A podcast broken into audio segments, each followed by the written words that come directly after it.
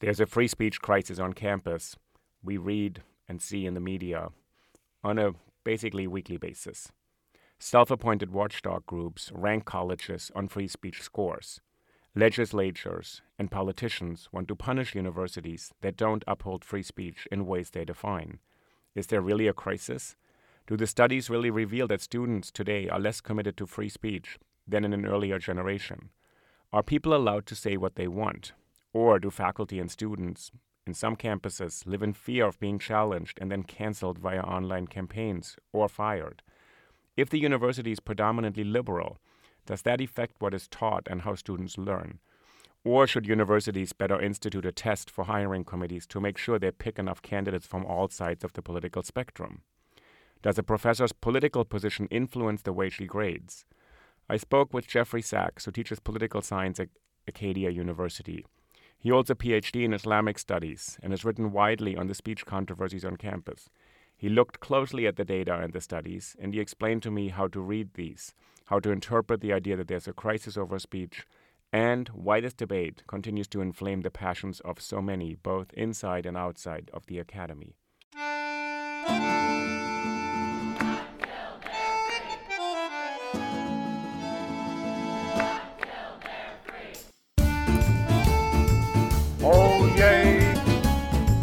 Oh,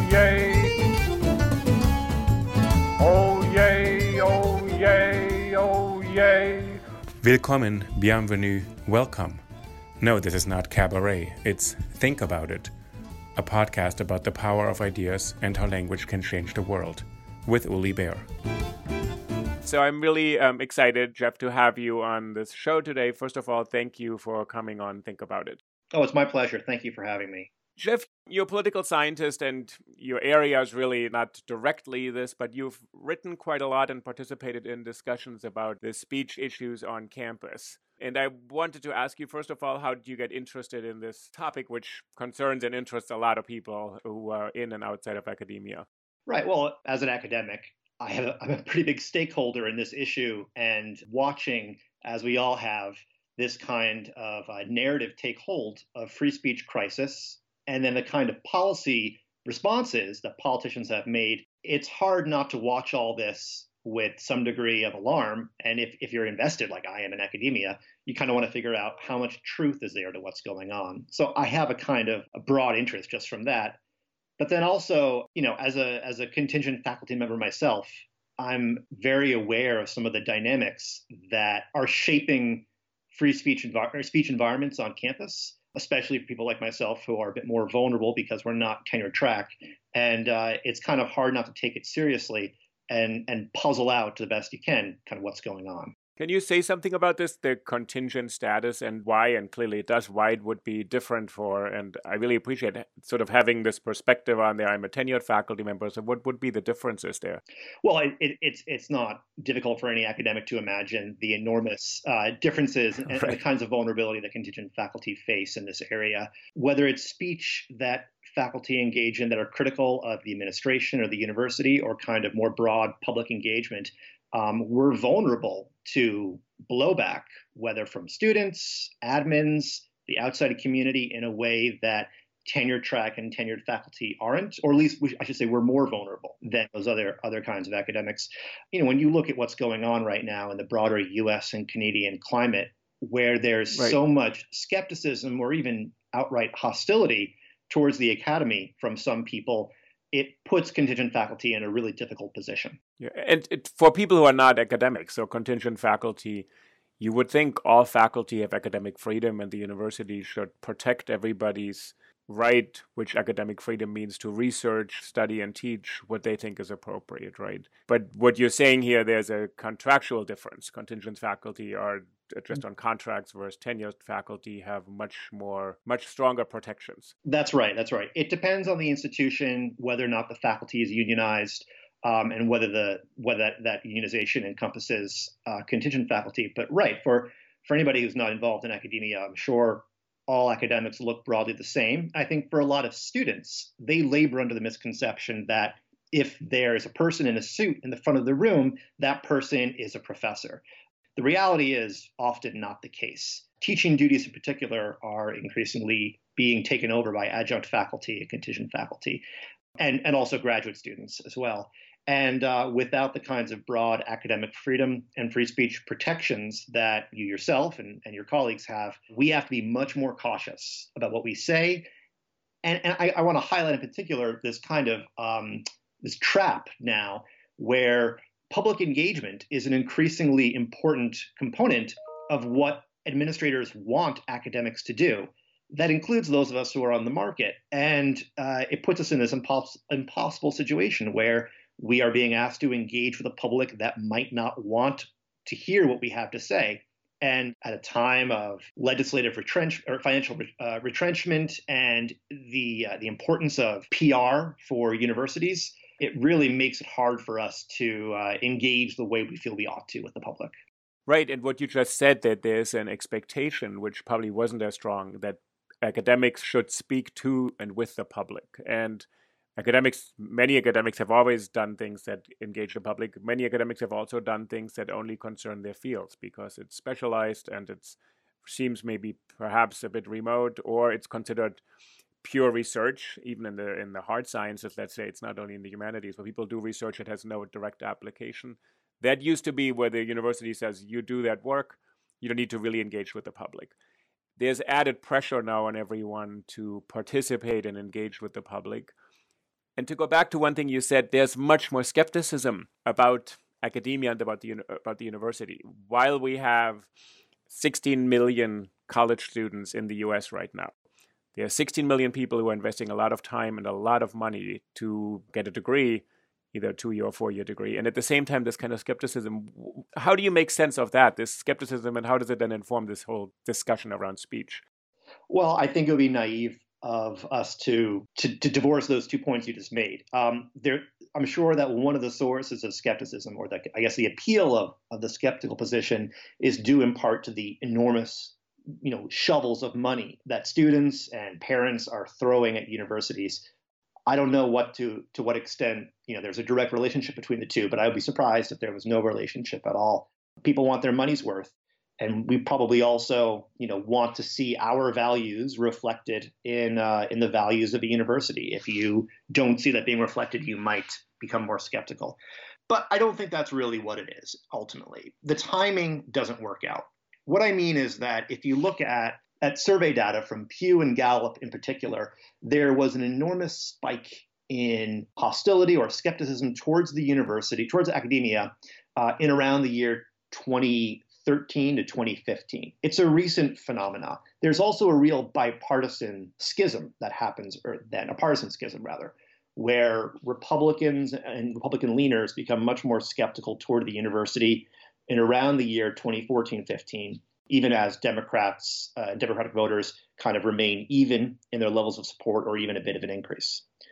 So what's going on there? I think it's hard to divorce that kind of skepticism from the larger culture war that's kind of taken hold, and the conscription of the university into that culture war as an actor and as a battlefield. The broad conservative critique of the academy is old.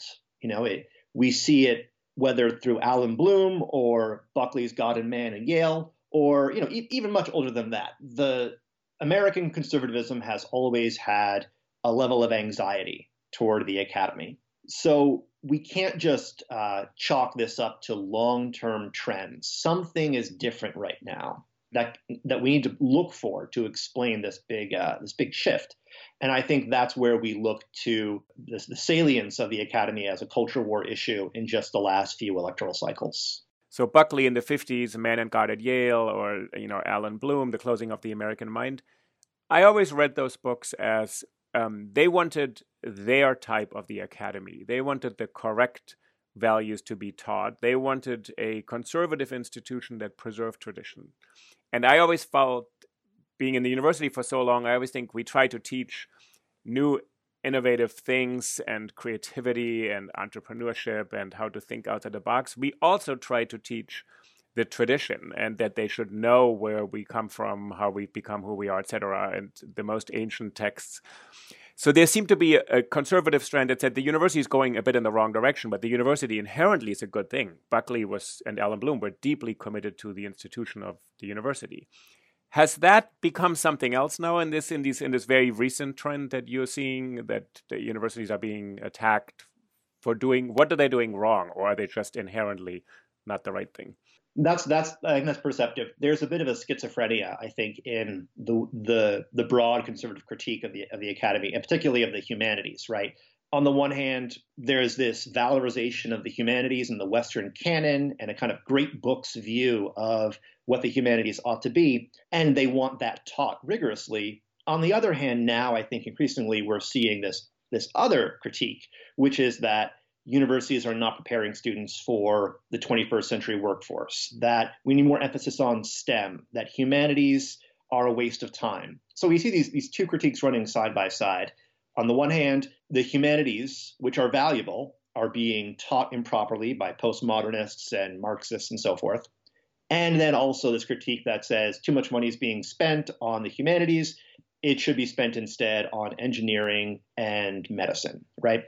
And I think it probably is fair to say that this second critique is a new actor, is a new kind of argument that's being made right now. It's probably, well, I don't know quite what its origins are.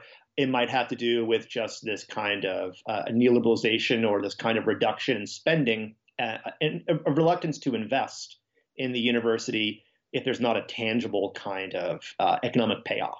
Right. So to put this very sharply, so are these conservative critiques saying we should have very sophisticated trade schools in the best sense of the word? We should develop skills. There should be engineering campuses and computer science and STEM campuses. And the rest is just kind of garnish. And you have a course here and there and you read ideally some great books. I'm a great books person, so I do a podcast on great books, and I spend a lot of time reading a lot of really long, difficult books. So it's funny to me. But what you're saying is they want to sideline the humanities because for two reasons, because they thought they've become too political in the wrong way, or they're not useful. And I think it's important to say those are two separate arguments. I think they are. And I think you see both. They're both very, very, they have a lot of currency right now. Terms like cultural Marxist, which has a very specific meaning, to the extent it has a meaning at all. It has a very specific meaning. And now it's been taken up and used to mean this kind of, I don't know what it means. It refers to, I suppose, a kind of like everything from critical race theory to postmodernism to post-structuralism. It means all kinds of things now. But it's really interesting to me, sort of cultural Marxism. It means all these things. And I'm trying to think, what's the other way of teaching and studying? Because does it just mean to have a critical perspective on the tradition, which everyone from Plato on has had? Right. There's no uncritical stance on one's own tradition. That's the entire tradition is one critical reinvestigation of itself. But they're too leftist, right? That's the idea of cultural Marxism. They have an agenda. Right.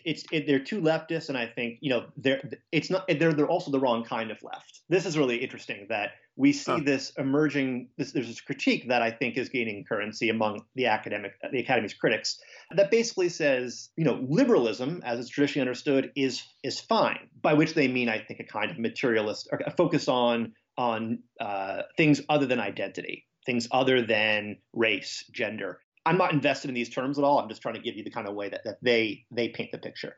And then the argument is that the humanities have become captured by these kinds of identity-based interest groups. And the result is this fixation on race, on gender, on sexuality, and that it turns everything into a text and every text into a form of oppression or of bias. And I think this the critique is not a very skillful one, but I'm surprised at the kind of inroads it's made and the fact that you see cultural Marxism as a term being used, by Donald Trump Jr.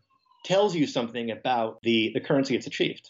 Right, right. So what's interesting is politicized in a debate outside of the academy. It's also used in the academy. They are a kind of intramural wars between academics, and I'm sure there are lots of academics who share some of Donald Trump Jr.'s views about cultural Marxism. There are also some who disagree with him strongly, so we can't say it's outside and inside. But this is one part that informs this whole debate about speech on campus. But to sort of go back to this, what you said, there was a new form of critique, and I think you said 2013 to 15 or something like that. Right. Well, I think that's when it starts to really appear in the survey data. That's where we see the strong partisan skew, where Republican and Republican leaners start to make the claim that the academy is on the wrong track, that it's not healthy, that it's bad for America. When pollsters ask, respondents what their critique is of the academy, the number one issue by far is tuition costs, right? The expenses. And that's a complaint that's shared by both parties. But when you kind of dig down in the data and look to see where the partisan skew is, it has to do with the politicization of pedagogy. Conservatives in particular are very concerned that faculty are no longer teaching the material they've been asked to teach. Instead, they are teaching students liberal values, leftist values, and that it's corrupting their kids. It's corrupting their students. So that in particular, you see dramatically increase as an issue for conservative and Republican voters in around 2015 or so. And I think that's probably driving a lot of this anger. It's bringing a lot of different trends together, and it's giving it a kind of a partisan hook.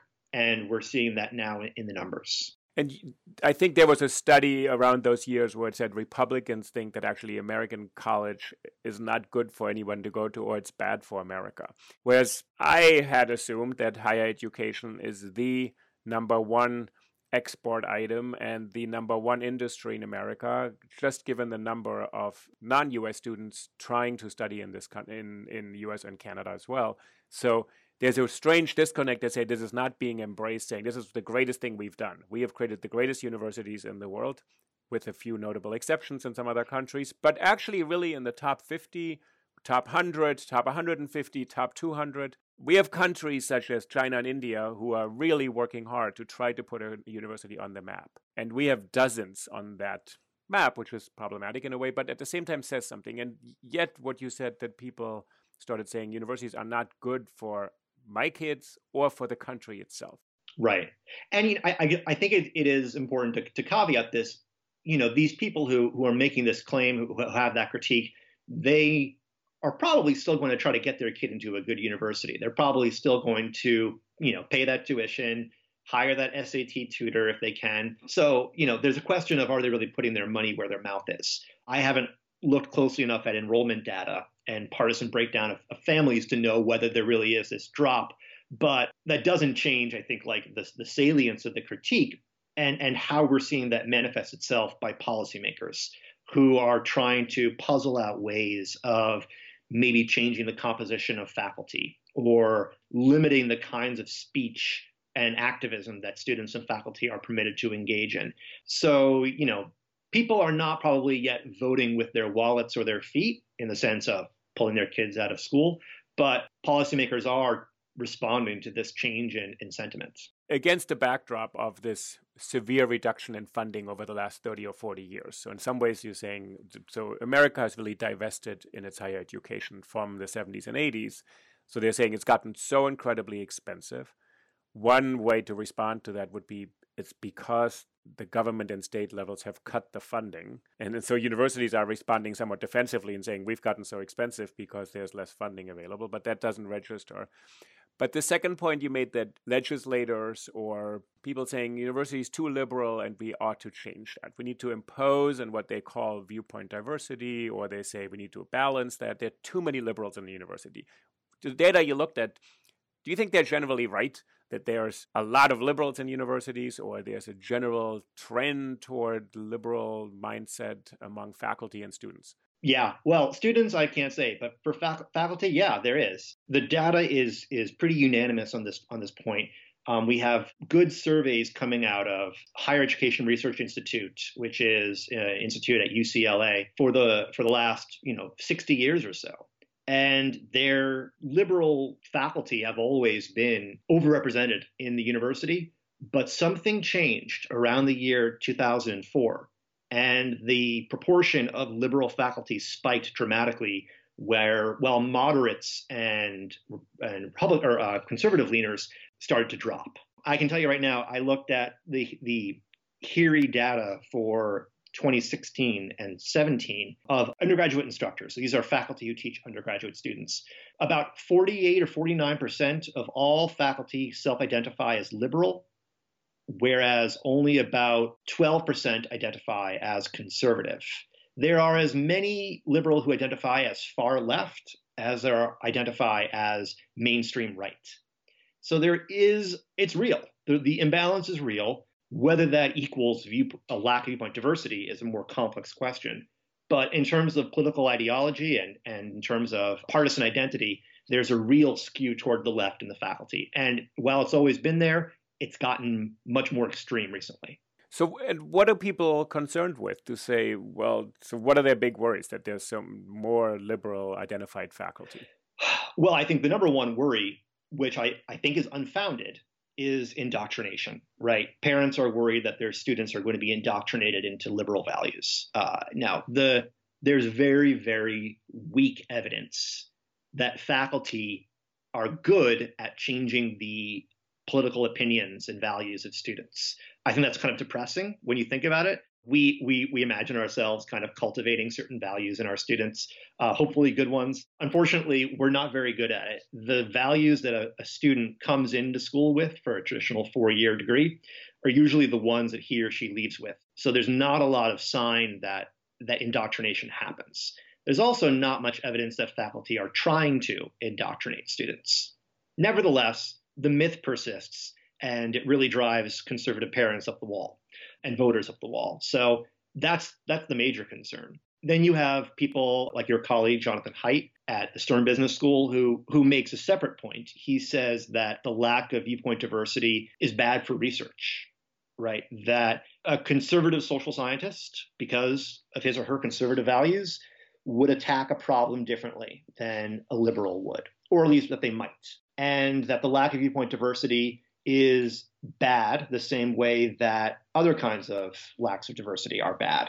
And it's bad for research, it's bad for pedagogy, it's bad for peer review, and that's the case he makes. So this is a complicated claim that actual methodology is shaped by political persuasion, whereas other people would like to believe that methodology is something that is vetted, peer-reviewed, established as the most effective, constantly revised, but not shaped by political values. So in some ways, so he's saying there's some suspicion that the political leanings shape both the research questions and the way they're approached. Someone like that, would they assume that hiring more people who are identified as Republican, let's assume people who identified as such go into fields such as mine, which is comparative literature and photography, which it's not a very lucrative field to go into. So in some ways, maybe there's another kind of original kind of filtering why people end up in these fields. Would that help to have more professors around? Because that assumes the university works at this huge kind of interdependent organism, that if there were more people in my department working on different things, that would be better for everybody. Yeah, I mean, I'm not trying to, I'm no longer speaking for Jonathan Haidt, because I don't know how to answer the question. I think more broadly, the idea is, yes, that especially for the social sciences, and I think that this would make a big difference. And I think it's no mistake that a lot of the people associated with an organization like Heterodox Academy, which Jonathan Haidt co-founded, many of them are psychologists, behavioral scientists, and they think that there is a clear – there's damage that liberal hegemony, as they would – to use that term, that liberal hegemony does to psychological science, that it distorts research agendas, it changes the kinds of questions and topics that get tackled. I do want to say this. I think that they are right up to a point, in the sense that I think it takes a kind of naivete and a kind of forgetting. We have to ignore a lot of what we know about how ideology and institutions interact with one another to convince ourselves that the overwhelming preponderance of one ideology in an academic space doesn't shape the kind of work that academics do, right? There's no other institution in American life that an academic, a social scientist, or a humanities scholar would look at with a skew as dramatic as the Academy's is and not think that it affects the kinds of work that community does.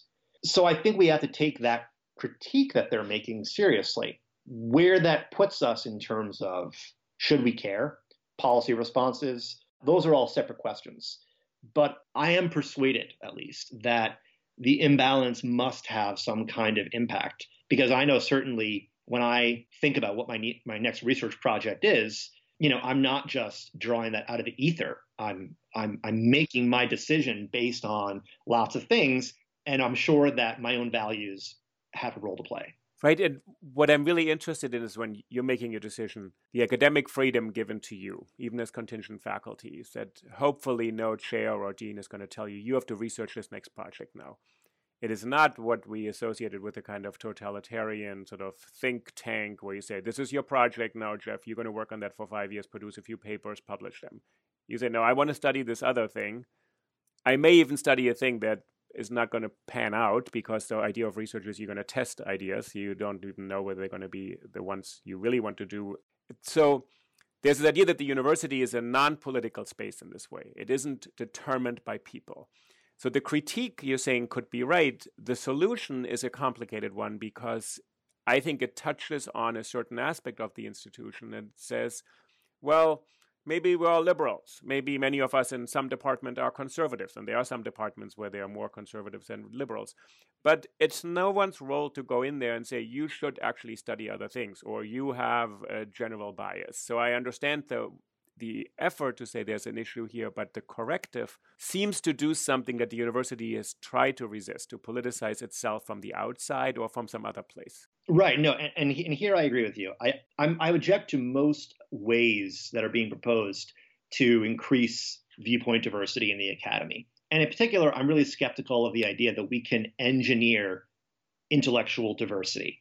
When you think about how this process would work of increasing conservative faculty, I think the most obvious solution is for hiring committees to somehow prioritize or take into account a person's political ideology. I think that's a disaster, right? I think, you know, the way that would operate, the way that would look is it would mean somebody having to somehow demonstrate to the satisfaction of the interviewer his or her conservatism. What does that look like right now? Conservatism is a concept that's always in flux, and perhaps especially so right now. What sort of questions would a job committee ask to draw out and identify the degree of diversity that this conservative would add? I can't really fathom, I can't wrap my brain around how it works, except at the level of just kind of like a broad, empty commitment on the part of a committee where they say, we especially welcome applicants who happen to be non-liberals. When you get down to what an actual solution would look like at the level of a hiring committee, it looks terrible. It looks like a disaster to me. I want to move on to how this connects to this speech discussion. But what's interesting, I think, about what you're saying, what you're describing, is that there's some competing narratives on both sides, that there are conservatives who are saying we're marginalized or not really represented. We have a harder time maybe getting traction. And then there are decades of testimonies from people saying we are liberal or we're not in the mainstream and we have a very hard time to gain a foothold in the academy. And if you look at certain departments that tend to skew entirely conservative or certain types of viewpoints, they're saying actually the inroads made by all the liberal professors have been a very hard path. They weren't automatic. But this is connected. So let's say we don't quite know what the solution would be if there's liberal bias in the academy. Okay. Well, how does this connect to these huge public discussions that you've also studied around speech on campus, which becomes, and I lived through speech controversies in the 90s with Robert Mapplethorpe and Karen Finley, and they were usually centered on obscenity and pornography, on feminism, and on race. This time we're living through something, and I've talked to a lot of people on this podcast, whether this is different from previous debates over the young throwing up their arms. Well, what do they say? They say there's something different. And they say a couple of factors. Social media is a factor. The general, what you've identified now for the first time, really this kind of general skepticism or even attack on universities, on higher education. The political distrust of academia, where politicians generally used to think, we need to get academia right, but it's one of the greatest things we have in our country. And now there's a sense, open attacks on universities by politicians, saying these are the worst things. That's shifted something, and that the speech debate also concerns the entire country, it seems. That one event at one little college, the entire nation pays attention. So the question is, how does it, from the liberal kind of predominance of liberal thinking in universities, which is identified as a problem by conservatives largely have also identified, not only conservatives, that there's a speech problem on campus, that there's not enough free speech, or they always oppose free speech to something else. I don't know what the other option is, like censorship or et cetera. Yeah, there's this issue of the composition of the faculty and the lack of ideological diversity, so to speak. Conceptually, there's no reason why that can't be kept separate from this issue of free speech. They're constantly conflated, however, because the conservative critique very often is not there is an attack on free speech on campus.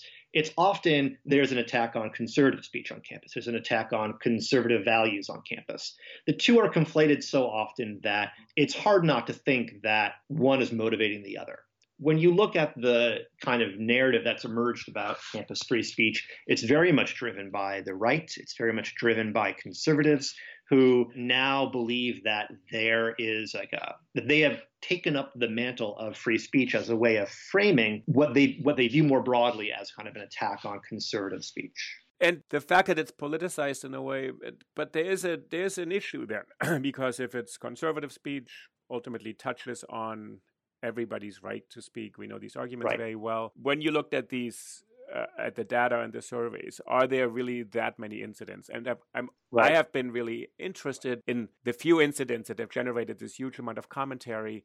When you have, as I said, 16 million college students, over 4,000 colleges and universities, that means tens, if not hundreds of thousands of events plus classes every year where nothing controversial seems to happen. And I do not believe that all of those are just coddled students being brainwashed by liberal professors. There are lots of difficult things being discussed all day long, but a few things have become these flashpoints in this culture war. Oh, absolutely. Absolutely. And here, I completely agree. We're talking about an enormous population of students, admins, faculty, and institutions. And we're looking at a vanishingly small number of actual incidents that we can point to, whether that includes faculty being fired, allegedly for speech, or students who are deplatforming invited speakers. These are very, very low numbers. We don't have a perfect handle on the numbers, but one of the best sources that we do have, for all its problems, is FIRE, the Foundation for Individual Rights in Education. And they maintain a disinvitation database that purports to measure the number of, record the incidents of, kind of broadly speaking, speakers who are deplatformed. There were about, I think, 16 deplatforming events that they point to as occurring in 2018. 16 out of how 16. Many? 16 out of I don't know how many hundreds of, really tens of thousands of events and thousands of controversial speakers, quote unquote, invited to campuses. Last year, I put together, just for my own kind of amusement, a long, long list of speakers like Ben Shapiro, Christine Hoff Summers, Donald Trump Jr., who appeared at universities over the course of the year, just to get a handle on all the events that we don't hear about because nothing happens. And Uli, the list was very long. The number of incidents that go off without a hitch that don't arouse any kind of controversy or comment is so vast, and it's the easiest thing to forget about when you approach this topic because you only hear about Middlebury, you only hear about Berkeley, and then they become stand-ins for all the students. What's the great alarm? Why focus on 16 events? It's like me focusing on the two musicians who fell down on stage during a concert and say, we have a crisis in performance in America because people faint on stage. And you'd think there's tens of thousands of concerts and one person fainted on stage. And I think now we have to rethink the music industry. This seems so odd to turn this into but I understand the worry behind it. But nonetheless, to turn these examples, and I want to say, ask something about FIRE. So FIRE does this database. Do they include religious universities that routinely do not invite people that they consider controversial? Okay, let me take that question first, and then I'll jump back. Yes. So the database does include religious universities, but for a lot of reasons, it undercounts dramatically, probably, the number of disinvitations and deplatformings that occur at religious universities. And that's because FIRE relies on media. FIRE relies on media reports of a deplatforming before they can record it in their database. And most of the deplatformings that captures then are disruptive student ones. What it misses are all the events that are canceled because of administrators who quietly prevent a student group from inviting who they want to invite, or cut off funding to groups whose values do not align with the administration's. The degree of censorship and the degree of deplatforming, one way or another, that occurs in religious universities is enormous. It does not get captured, however, by FIRE's data set for the most of the time, because it doesn't arouse real media comment. But that's really, I just want to stay for one moment with this. It's interesting. They have their own methodology. They can use it. I personally find it unpersuasive. What it signals is something that a lot of people on the podcast have talked about. There are other values at stake, that they're saying religious universities have other values that we just don't want to touch. And so they have a right to exclude these people. Whereas a liberal or a non-religious university has one value, which is framed as free speech, looked through the lens, correctly or incorrectly, of the First Amendment, say that must be the only value. It doesn't compete with. So I find a database that doesn't include that a bit odd. And I do think, I'm not a statistician and I don't know how to read these things. That's why I'm talking to you. But it seems to be a loop to say we're going to pick up media stories and then feed the media the story that there's such a crisis. There's something to me, isn't there sort of a corrective mechanism or a critical mechanism to say, are the media stories representative? What if I didn't hear about, someone who didn't get invited or didn't get their fee paid and then decided not to go to a university? No, it's true. I've dug up over the last year, about a dozen different disinvitations at religious universities that are absent from FIRE's database. And, in some cases, there's no real excuse. For instance, there is a national organization called the Cardinal Newman Society, or maybe it's the Newman Society, which enforces Catholic orthodoxy, or tries to, at American Catholic universities. And it is a organized, funded national campaign that has one of its specific programs forcing Catholic universities to deplatform speakers at commencement ceremonies who do not hew to Catholic doctrine on things like abortion and access to that.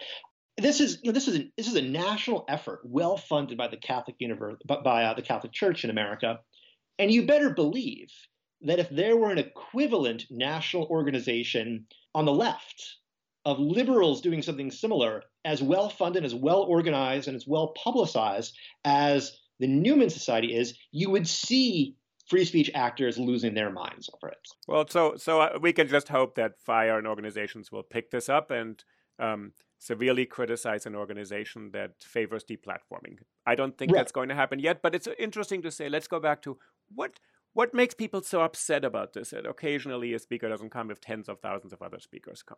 I'm going to give you what they would say first. And they're going to say every time self-censorship. Yes. That this is the tip of the iceberg and that there's this vast reservoir of, or to make some metaphors, a vast reservoir of similar, people who are never invited because of self-censorship by students and inviting groups, or a speaker who would love to come but is scared because they're worried about what might happen to them. So that the idea is that even though there are very few incidents we can point to, there is this untold story of speakers that we would have had otherwise.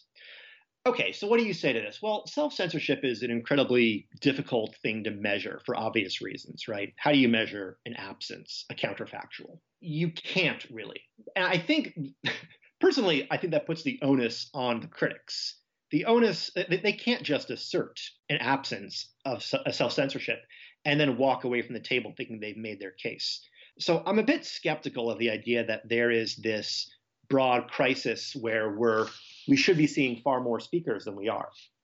And on top of that, they point to this chilling effect that they claim has taken over the university and is squelching speech and is squelching inviting speakers. I can tell you if anything, I feel like there's been a heating effect, that there is a whole new industry of speaker bureaus and organizations whose only goal is to invite the most inflammatory and controversial speakers possible. There's a whole industry now of speakers who sell themselves to college Republicans or campus conservatives. They sell themselves as being able to trigger the libs, as causing outrage, as shaking things up. And when you actually listen to what students say when they're asked, why are you inviting a controversial speaker like Milo Yiannopoulos, they'll tell you it's because we want to anger people. We want to shake things up. We want to frustrate people. Now, that's a heating effect, not a chilling effect. That's people who would otherwise not invite a controversial speaker doing so because they want to anger someone. I think that's a fascinating phenomenon that we can point to, that we can kind of measure. It kind of undermines this core claim that, of a broad campus self-censorship.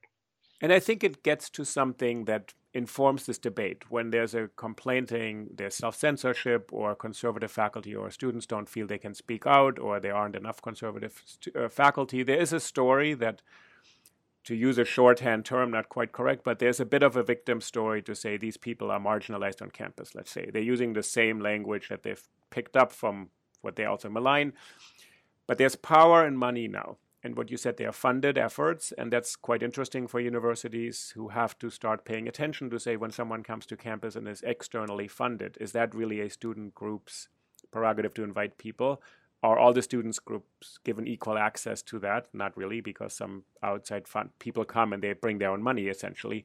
And the other one is that, as you mentioned earlier, legislators, including President Trump now, weigh in on this. And his executive order weighs in and says 9 federal offices and departments will look carefully whether you uphold a very vaguely defined idea that there's freedom of expression on campus. So there's power and money behind a certain effort that really skews in one direction because, as you're saying, it doesn't really deal with cases where liberals have come to campus and have been, not received or deplatformed. Right. The money behind this effort is new, and the kind of money being showered on conservative watchdog groups of the academy, that's really new. We've always had actors like David Horowitz. He has his the 100 most dangerous academics in America. We've always had groups like Campus Watch, which has been around since the 90s and kind of monitors how the Middle East and Israel are taught about in college campuses. What's new is organizations like Turning Point USA, which maintains a professor watch list that records and categorizes professors in America to tell which ones have liberal bias and which ones are out of control cultural Marxists. We have new media sources like Campus Reform, which was founded in, I think, 2011, and the College Fix, which was founded in 2009. Those might be reversed. But we have these new media organizations as well that function as conservative watchdog groups, monitoring the academy, publicizing controversial comments by faculty, provided they have a liberal skew, and trying to gin up outrage wherever they can.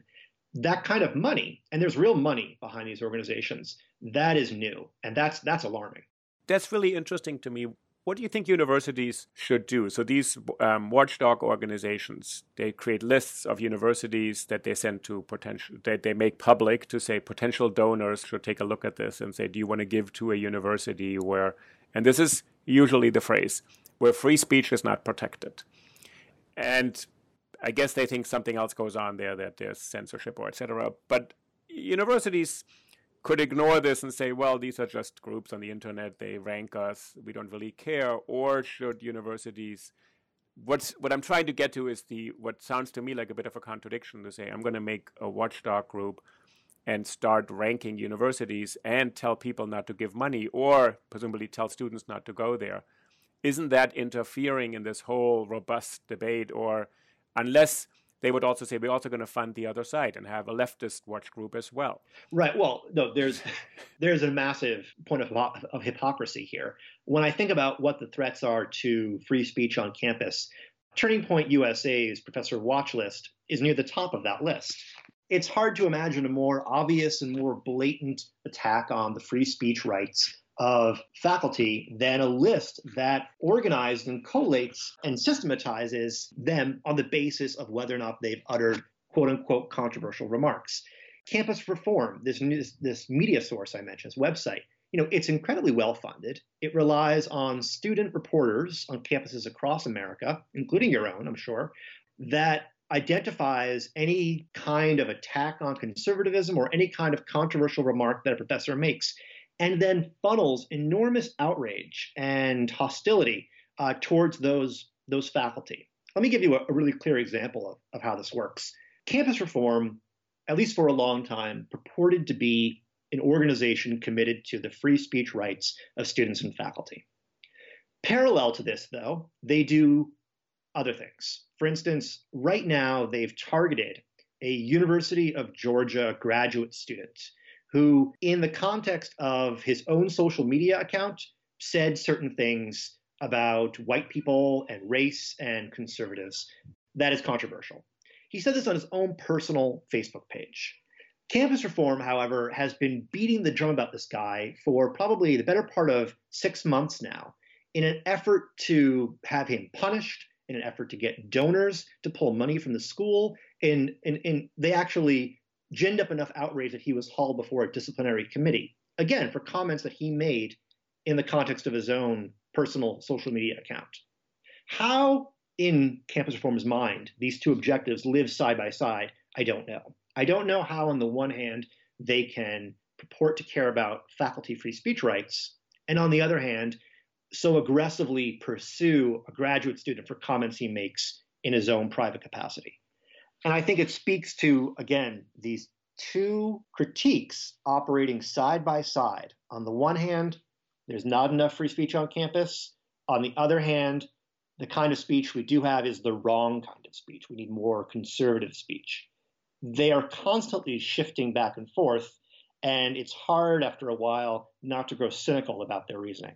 But I'm really listening to this example, and in some ways, what you're calling this hypocrisy, they're using exactly the tactics that they are claiming are used against conservative speakers. And in some ways, what's been interesting to me, why have the media largely fallen for this narrative for quite some time? I think there's a change now. I think there's something, and you have published several pieces to say there's some concerns, but it's somewhat manufactured. I've talked to a couple of journalists, and I think sometimes there's a bit of a confusion that journalists confuse freedom of the press with academic freedom and freedom of speech in the universities, and for good reason, because the press is also under attack in many ways, and there's a lot of suspicion toward the press and the media in general, just like there's suspicion toward academia.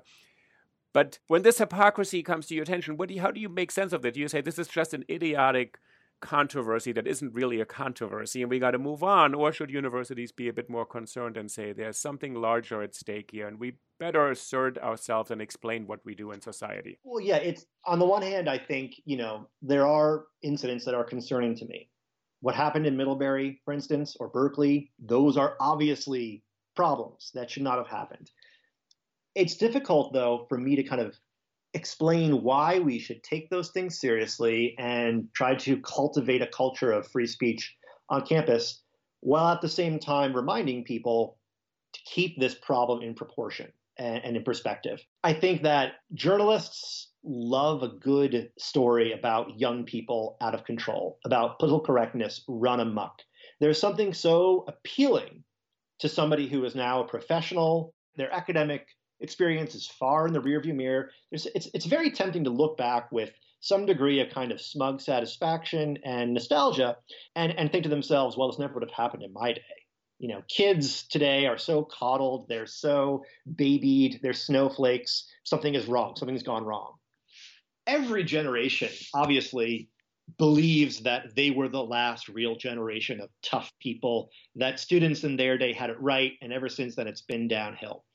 That is, it's very, very hard to counteract that instinct in people, and perhaps especially in journalists who, their job is to, if they're opinion journalists at least, is to kind of draw these big conclusions about narratives and wrap it up in a bow. And PC run amok is a very appealing way to wrap up things in a bow for your journalists. So, what I'm trying to do, I think, with what I'm writing is not to say there are no problems or that what happened in Middlebury and Berkeley is okay. There are problems, and they weren't okay. But I'm trying to urge people to kind of step back, let the data do the talking, and not let this instinct that they have run rampant over their kind of capacity to think things through rationally. I looked at a couple of the surveys that you've really interpreted and kind of made sense of for me. In one of them, it says that I think a Knight Foundation survey, 1% of the students said they would use violent protest to shut down a speaker. 1% out of 1,250 students that are representative of 16 million, I presume, and As I said, I don't really understand how statistics work, but that seems an odd conclusion. So there's 1% of kids who say, I would throw a chair or do something really bad, really wrong, which I can't do in any circumstances in my college. I'll be disciplined no matter whether it's about speech or about something else. So what would you say to students who have been characterized a bit as saying you're overly sensitive or you're overreacting or you're shouting down or you all like the kids or the people at Middlebury, which went really out of control? There was violence involved.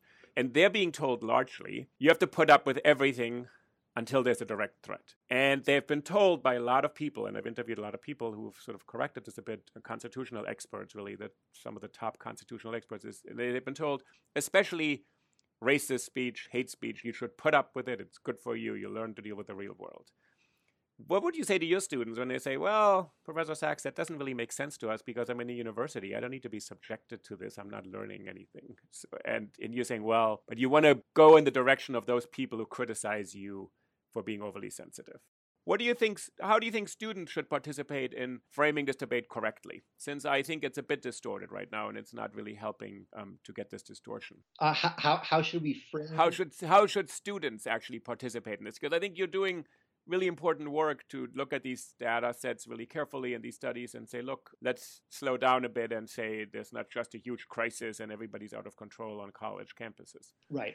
What do you think students could do or should do? Because they're really in this. They are the agents in this largely. Right. Well, I'm tempted to say students should try to be more constructive in how they describe what they're trying to do in these sorts of incidents. Setting aside, obviously, the fact that students need to not engage in violence to get their point across. That goes without saying. In addition, I'm tempted to say students could certainly frame things more constructively when they make some of their critiques. But at the same time, you know what? These are 18, 19-year-old, 20-year-old students who are trying out new identities, new tactics, new values every day. And I don't think what most of them are doing is in any way inappropriate or irresponsible. They want to participate in the intellectual life of their campus, and they're finding out new ways to do it. And what should administrators and faculty do? Because as we've seen, a lot of them actually don't trust their own students, which I find surprising, or I've said they're too sensitive. Well, no, I think that's exactly it. I think that it's this breakdown of communication and trust between faculty, administrators, and students. This shows itself in a lot of different ways, in the erosion of faculty governance, in administrative affairs, in the kind of dismissiveness and high-handedness that a lot of administrators show towards students, and also a student distrust of many of faculty as well, right? I think there really are high levels, or levels that are too high, of student distrust and skepticism towards their professors and their faculty. What we need is some kind of more open environment of communication and shared governance where all the stakeholders, faculty, administrators, students, and staff all have a role to play. That evaporates the moment that outside actors, politicians, activists, media groups interfere and start to get involved in campus affairs. Immediately it gets polarized, immediately it gets politicized, and all the viable on-campus solutions just disappear. So what I'd like to see is to have the academy remove itself or be allowed to remove itself from the culture war, because a lot of these issues don't require policy responses from politicians. The solutions can be found within the university itself. Right. No, I like this. I think you're right. There has to be a lot more communication within the university before other people describe what happens there. Right. So I want to thank you for, I really think your work is really important to have provided a bit of a corrective to these stories, which people are worried about. But I think you've sort of slowed down the debate in a productive way to say this is not a crisis with two actors who are antagonizing each other, but there's actually more things at stake. And the studies, we should be cautious to extrapolate from some studies to say the entire university is in peril now. That's right. Yeah. Well, thank you very much. I really enjoyed my time, and that was a great conversation. Great. Thank you so much, and I hope to have you back on the podcast at some point in the future.